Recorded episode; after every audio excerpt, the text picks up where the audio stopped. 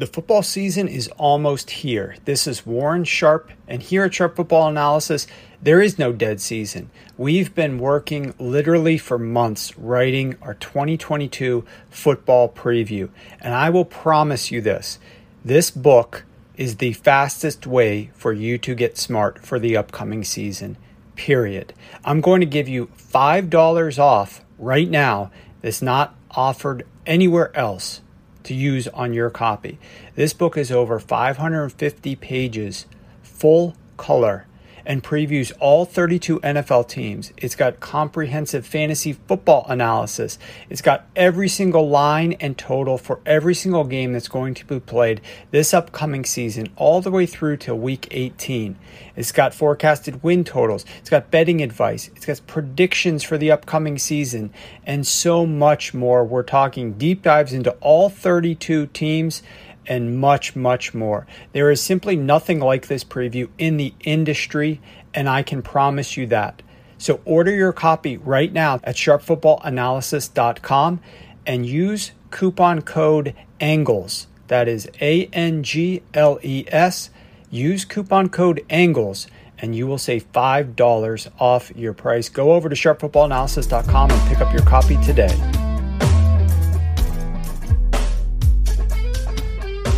Welcome to the Sharp Angles Betting Podcast. I'm Ryan McChrystal. We're just over a week away from the NFL season, and it's time for the third installment of our season long player props, this time focusing on receivers and tight ends. But before we dig into those props, I just wanted to quickly plug some other content I'm producing for the site this year. If you're into college football, this season I'll be writing a few articles each week, breaking down the biggest games and giving out my favorite bet from that matchup.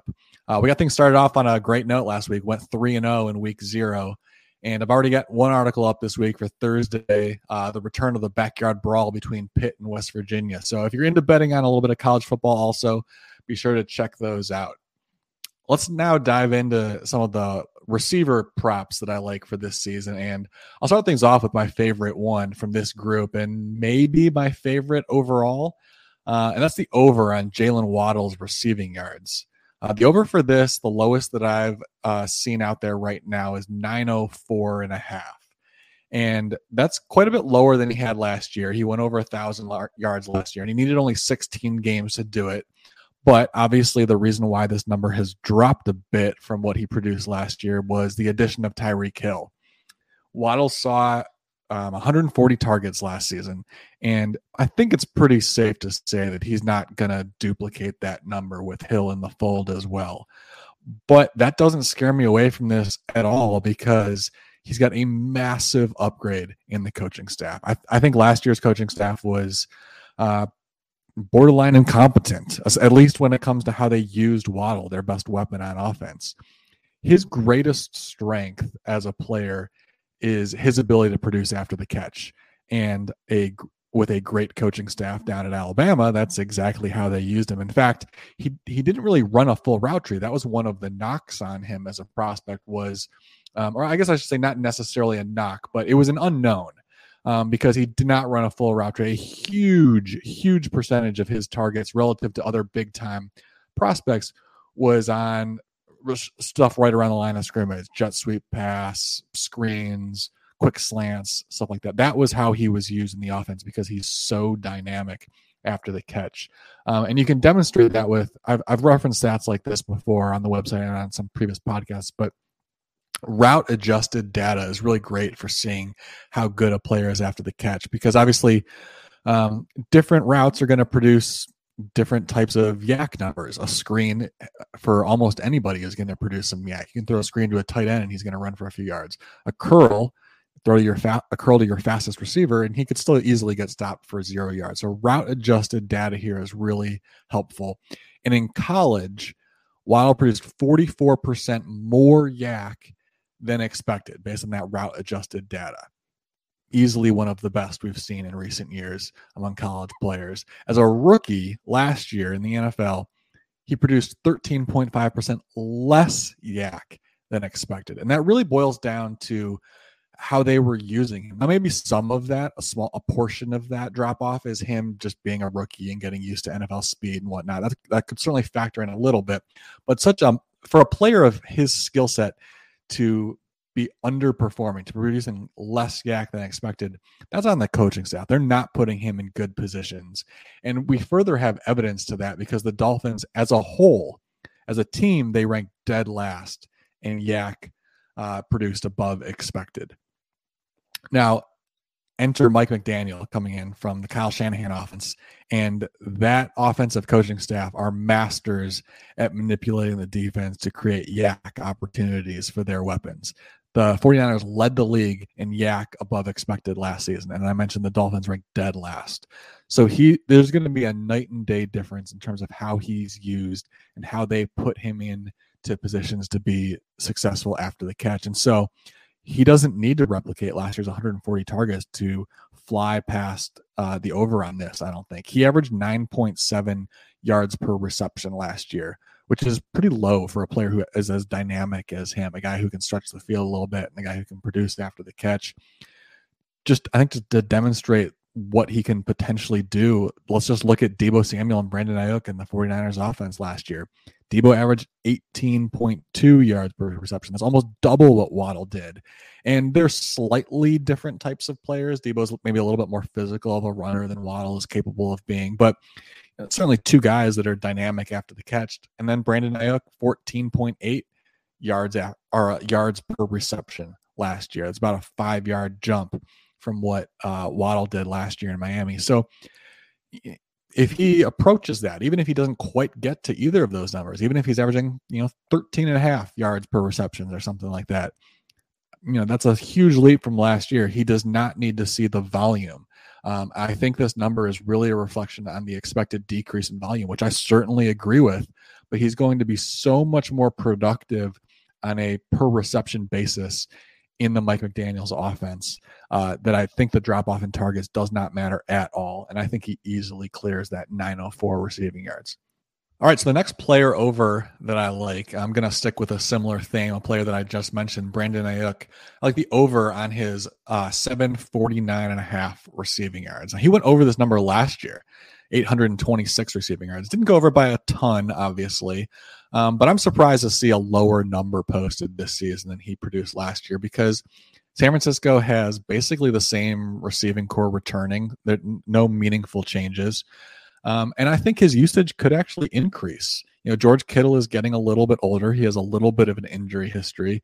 Uh, certainly reasonable to think that he could miss some time um, or that they could maybe um, lighten his workload a little bit to keep him fresh in certain games. Um, and then there's likely to be some usage regression for Deebo Samuel, who was probably overworked a little bit last year uh, with 180 targets plus carries. And as I mentioned, Aiyuk excelled in the offense last year. He's a perfect fit for the offense. Already went over the numbers as far as how the 49ers like to uh, lean on their guys to produce YAC. And Aiyuk was great in that area. He picked up 32% more YAC than expected based on that route adjusted data that I mentioned that was the eighth best in the league. You know, he sort of gets overshadowed a little bit because Deebo is the best. He led the league in YAC over expected, but it was great as well. This is a skill set of his, and it's it's not just the 49ers offense. Now they are definitely putting him in positions to be successful, but this was a trait he demonstrated in college too. Using that same route adjusted data, he produced 39% more YAC than expected in his final season at Arizona State. So this was a skill set that he demonstrated in college. It was probably a, a really significant factor in them targeting him in the draft uh, because they want to build their offense around these types of players. So assuming Deebo's usage gets scaled back even just a little bit, I think Aiyuk is likely to benefit from that because he does provide uh, a similar skill set. Yeah, yeah, obviously they they look a little bit different the way that they run. They're not the same type of player, but they are two guys who can produce after the catch. So they want to get the ball in the hands of those types of players. So if Deebo's going to see a few fewer targets this season, I think Aiyuk probably benefits from that. Um, so I don't see any reason to think he's going to see a drop off in production. As I said, he had 826 receiving yards last year and uh, the uh, over under is set to 749 right now. So I definitely like the over. I think he easily replicates, if not exceeds, last year's number. Okay, so the last over that I like among the receivers, it's the over for Rashod Bateman, and it's the best number I've seen here is 825. Um, he didn't play a full season last year, so he didn't quite come close to this number. But over 17 games, he was on pace for 730 yards. Now, obviously, that would have been the under, but really big change in Baltimore is that Marquise Brown is no longer there, and they basically didn't bring in anybody meaningful. Uh, Bateman is going to enter the season as their number one receiver. There's no doubt about it. And last year, Brown, as their number one receiver, topped a thousand yards. So he doesn't even need to be as productive as Brown in that role to hit the over on this 825, which I'm surprised to see such a big difference between what Brown did last year in this role and what Bateman is, uh, num- what his number is available at. Especially because I think Bateman might be a better fit for the role. Uh, he's a little bit bigger, um, and he's certainly proven to be a more reliable downfield pass catcher, which is something that the Ravens want. You know, with as much as their offense focuses on the run game, in order to open things up a little bit, they want to stretch the field when they pass the ball. Um, and so Brown was able to do that with his speed, but he's just not a reliable pass catcher down the field. He only caught 71% of his catchable targets at 10 or more yards downfield last year. Rashod Bateman caught 83%. And the difference between these two uh, held true in college also. Bateman caught 81% of his catchable targets at 10 or more yards downfield. Uh, Marquise Brown only 74%. So Bateman has established himself as a more reliable pass catcher down the field uh, throughout his pro and college career. And so, knowing that the Ravens do want their number one receiver to be a guy who stretches the field so that they can kind of uh, reduce the the log jam up front as teams trying to stack the box to run the ball. Um, I think he's potentially more effective. And so even if he has similar usage to Marquise Brown, he might exceed Brown's production. And you know, if he's more effective in this role, if he does prove to be more reliable on those plays, he might also use earn more usage. So they could actually start to throw the ball a little bit more if Bateman does establish himself as a legitimate threat and more reliable than uh, Brown was, who was obviously a big play threat, but also a little bit unreliable as to whether or not he was actually going to come down with the ball once it was his went went his direction. So I think Bateman, assuming he stays healthy, fairly easily clears that 825 receiving yards. Okay, now let's jump to the unders. Um, and just like I said last week, if you listen to last week's pod on the running backs, I just want to preface this by saying just because I'm taking an under on someone oftentimes it doesn't mean that I'm expecting them to have a worse season than last year or I'm expecting them to underperform. It's really just a reaction to the number, which is often determined by usage. Players can have a good season and still hit the under if their usage has changed a little bit. So a lot of these are really just a reflection of how I think they're going to be used as opposed to how effective I think they're going to be. Um, so we'll start out with a player that I like, Albert Okwuegbunam. Um, I'll call him Albert O the rest of the way, so I don't have to say that again. Uh, his over under receiving yards is set to 525. Um, and I think there was a little bit of a boost and excitement about him after Tim Patrick Tim Patrick uh, went down with an injury. Um, because obviously that creates a path to some pass catching opportunities, and he's been productive occasionally uh, when he's had opportunities in the past. Um, but he's still at best the third option, and even that's unclear. Obviously, he's behind Courtland Sutton and Jerry Jeudy. Um, but then KJ Hamler is going to be in the mix as well. With Tim Patrick's injury, probably clears a more obvious path to opportunities for Hamler, who uh, will certainly be given an opportunity to uh, be the third weapon in this offense, I would think. Um, and then Albert O is going to be, you know, in that third or fourth option mix. But there's another really big factor here, and that's Greg Dulcich the third round pick, the tight end they drafted out of UCLA. Um, now he is going to start the year on the IR, um, which is another reason why I think there's a little bit more optimism about Albert O's production this season. But if you were following this injury at all in the preseason, you know that it was sort of unclear as to whether or not he would actually need to go on the IR. So he's going to miss at least four weeks because they did place him on the IR but based on the fact that it was there was seemed to be some hope that he would be ready for the start of the season recently i'm going to assume this is not going to linger too deep into the season and maybe we see him back as early as week five um, and when he does come back i think he's a legitimate threat uh, to take opportunities away from Albert O. Now, obviously, he's he's going to have an opportunity to challenge for the starting job, uh, and he may just at some point this season win the starting job. And uh, in which case, you know, hitting the under here would probably be pretty easy because uh, we're not going to see Russell Wilson's backup tight end clear 500 receiving yards. Um, so if Dulcich wins the job at some point this season, we probably win this bet. But even if he doesn't, he's a different type of weapon. And so even if he they they're sort of like one A and one B at tight end, I think both of them see targets, uh, which which hurts both of them a lot because the tight end is probably not going to play a huge role in this offense because it really never has over the course of Russell Wilson's career. But just to get into some numbers on how these guys are different, Dulcich is just so much more explosive. He averaged 17.6 yards per reception in his college career at UCLA. Albert O, in his first two seasons in the NFL, averaged 10.3 yards per reception. And even in college, in a fairly dynamic offense at Missouri, he averaged 12.1 yards per reception. So he just isn't really, he's a decent athlete. His 40 time was great for a tight end. He is um, you know, he is a threat if he gets a lane, but he's not the dynamic athlete. He's more of a straight line athlete, whereas Dulcich is probably a little bit more of a true weapon after the catch. And so I think Dulcich is going to get opportunities, even if he's sort of plugged in as like that 1B pass catching tight end and Albert O maybe sees more snaps. I do think Dulcich gets on the field. Uh, you know, maybe he comes onto the field on the third downs more often and he starts, he sees some more uh, pass catching opportunities. Um, so I, I do expect him to cut into Albert O's opportunities this season. And then, as I mentioned, Russell Wilson, he just doesn't have a, a great history with tight end. In fact, he's only had two seasons in which a tight end topped 525 passing yards, and that was 2015 and 2016 with Jimmy Graham, when Jimmy Graham was not necessarily at his peak, but still reasonably productive uh, at that point in his time with Seattle. So Wilson has played with much more established tight end before, and even then, only twice did Graham go over that 525 yard mark.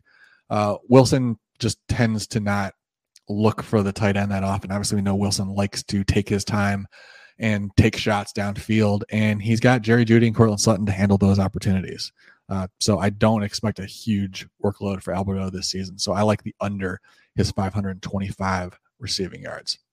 Sticking with another theme here, uh, I'll go with Tyler Lockett's under as well. Um, and obviously, the loss of Russell Wilson is a big factor here. Uh, the best number I've seen here is 825 yards, and you know it's a it's a huge downgrade. It sounds like Geno Smith is going to start the year, uh, but Drew Lock is certainly a possibility to play at some point. Um, and that's a big drop off in terms of their ability to throw downfield, and that's going to hurt Lockett a lot um, especially relative to what he did last year. It's going to hurt Metcalf too, um, but relative to what those two guys did last season, Lockett is the one that's probably going to see the biggest drop off. Just to throw out some numbers on the quarterbacks, Wilson has a 45% career completion rate at 15 or more yards downfield. Uh, Geno Smith, 39%. Drew Lock, 36%. Those are some pretty ugly numbers if you're down in the 30s throwing downfield, and that's going to hurt uh, both Metcalf and Lockett, but Lockett especially because of how uh, explosive he was last year in the offense. He had a career year, and even if Wilson were back, he was going to see some regression because deep ball production is really volatile from season to season. And uh, Tyler Lockett led the league in yards gained on targets t- 20 or more yards downfield last season. He had 715 yards gained on the deep ball. That accounted for 61% of his yardage, despite only making up 26% of his targets. So that was going to decline no matter what. Even if Russell Wilson came back, he was going to see a drop off in his deep ball production because that just doesn't stay steady from year to year. He had over 100 more yards on the deep ball than any other receiver in the league last season. Nobody nobody replicates those numbers on a year to year basis. It's not about uh, talent. I mean, Lockett could would still be a productive downfield weapon, but you, there's just too much volatility. There's a little bit of luck involved in the deep ball, and you don't replicate that that type of uh, extreme production from year to year. So, knowing that the deep ball is volatile, and he was going to see a regression on those plays anyway, and there's a huge downgrade at quarterback. I think that he's in a really tough spot this year. I think 825 yards is going to be a tough number for him to clear. So I'm on the under for Tyler Lockett's receiving yards this season. All right, we've got one last under that I like, and this one might be a little bit more controversial. And so I want to go back to what I said at the top. This is not about predicting a player to have a bad season, it's really about usage because I'm the under for Stefon Diggs receptions. The Bills have one of the best passing offenses in the league. You can make an argument it's the best, I think. Um, but I just think that they're going to throw the ball less this season. And it has a lot to do with Brian Daboll no longer being there. Um, if you look at their passing game, it really evolved a lot over the four seasons that Daboll was there. And some of that was about bringing Josh Allen along slowly. Obviously, his decision making was a liability his first two seasons in the league. So that was part of it. But Daboll definitely was the driving force in making them become more aggressive over the past two seasons. Um, and he's no longer in the building, which is really important because Daboll probably had more sway over Sean McDermott uh, than Ken Dorsey will. when Daboll got to Buffalo, Buffalo was his fifth job between college and the NFL as an offensive coordinator. So he had more experience, and McDermott was probably a little bit more willing to be hands off and trust him when Daboll wanted to push them to become a more aggressive uh, passing attack. And Dorsey, a first time play caller, is probably not going to have that same sway over McDermott. He's just not going to have that trust. He's going to have to earn it. Even though Dorsey has, you know, been around, uh, since he hasn't called plays, he's just not going to have the same trust from McDermott, most likely that Daboll did. And so knowing that McDermott is a little bit more conservative by nature, more inclined to lean on the run, I think that's just going to suppress the Bills' passing game uh, because McDermott's probably going to be a little bit more involved in pushing them to be a conservative offense um, when, when they have the opportunity to be. And just to back this up with some numbers a little bit, sort of demonstrate how aggressive they were. When they played with a double digit lead last season, the Bills' pass rate was still 49% that's that's that's borderline too aggressive when you think about it. I mean, you, they probably should run the ball a little bit more. You could argue uh, when they're playing with a significant lead, but Daboll was really aggressive. He wanted to throw the ball, um, and that helped pad the stats for the Bills' passing game. Um, and so, I think that you know Diggs is going to have a really good year, but I'm just not sure that he's going to have the opportunities with McDermott likely uh, forcing them to be a little bit more conservative and probably run the ball more often. And the Bills' schedule is obviously a factor in this as well. They right now they are not an underdog in any game on their schedule. So, assuming we're right in thinking McDermott is going to push them to be a little bit more conservative, he's very likely to have a lot of game scripts that allow him to be conservative. So, I would expect everyone on the Bills, everyone involved in the Bills passing game this year to have their stats suppressed a little bit. Um, but Diggs is the one that I'm really the is the best uh, number that I've seen out there for betting the under because last year he played 17 games and he only got to 103 receptions. I say only, but I mean that's a that's a big number, but only in regards to the fact that he needed 100 he needed 17 games in an aggressive offense to just barely clear that 99.5 where he's at this year. If he's in a less aggressive offense, I mean, it's pretty easy to see how he could still be extremely efficient on a per target basis and still go under that 99.5 reception. So I don't think he gets 100 receptions again uh, this season. I think McDermott kind of slows down this offense a little bit. It might still be a great offense. It probably will be, uh, but it's just not quite going to be as aggressive as past seasons. So I really like the under on Diggs, 99 receptions this season.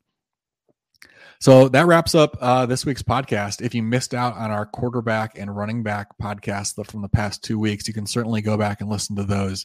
Um, I don't believe we've had any injuries or anything like that to affect the players uh, that were mentioned on those podcasts. So those are definitely worth going back and checking out before the season starts if you have not done so already. And as I mentioned at the top, um, if you're into college football, be sure to check out my college football uh, game breakdowns. Every week, I'll be going over the biggest games of the week and giving you at least one bet I like on each of those big matchups. And then I'll be back next week and we'll start to dive into some actual uh, game matchups. Week one of the NFL. Uh, we'll get that podcast to you next week. So take it easy and we'll see you next week.